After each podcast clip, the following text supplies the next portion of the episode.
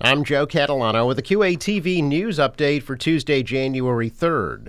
Four people were hurt in a wild crash on the expressway in Quincy early yesterday. Police say a car speeding down Ricciuti Drive struck a curb, flew into the air, flipped over, and caught fire on the highway. The crash occurred at about 6 o'clock Monday morning. The victims were taken to local hospitals. Their names have not been released. No injuries reported when a boat caught fire at Marina Bay in Quincy last Friday night. The blaze broke out on a boat that was moored in the water at the marina. It is unclear if there were any injuries.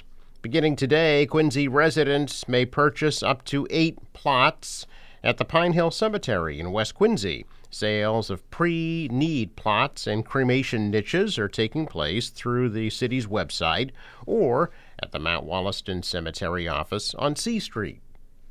A portion of the Fore River Clubhouse on Nevada Road in Quincy Point is open after some major renovations. City officials say the other half of that 100 year old building still needs extensive renovations. I'm Joe Catalano with a QATV news update for Tuesday, January 3rd.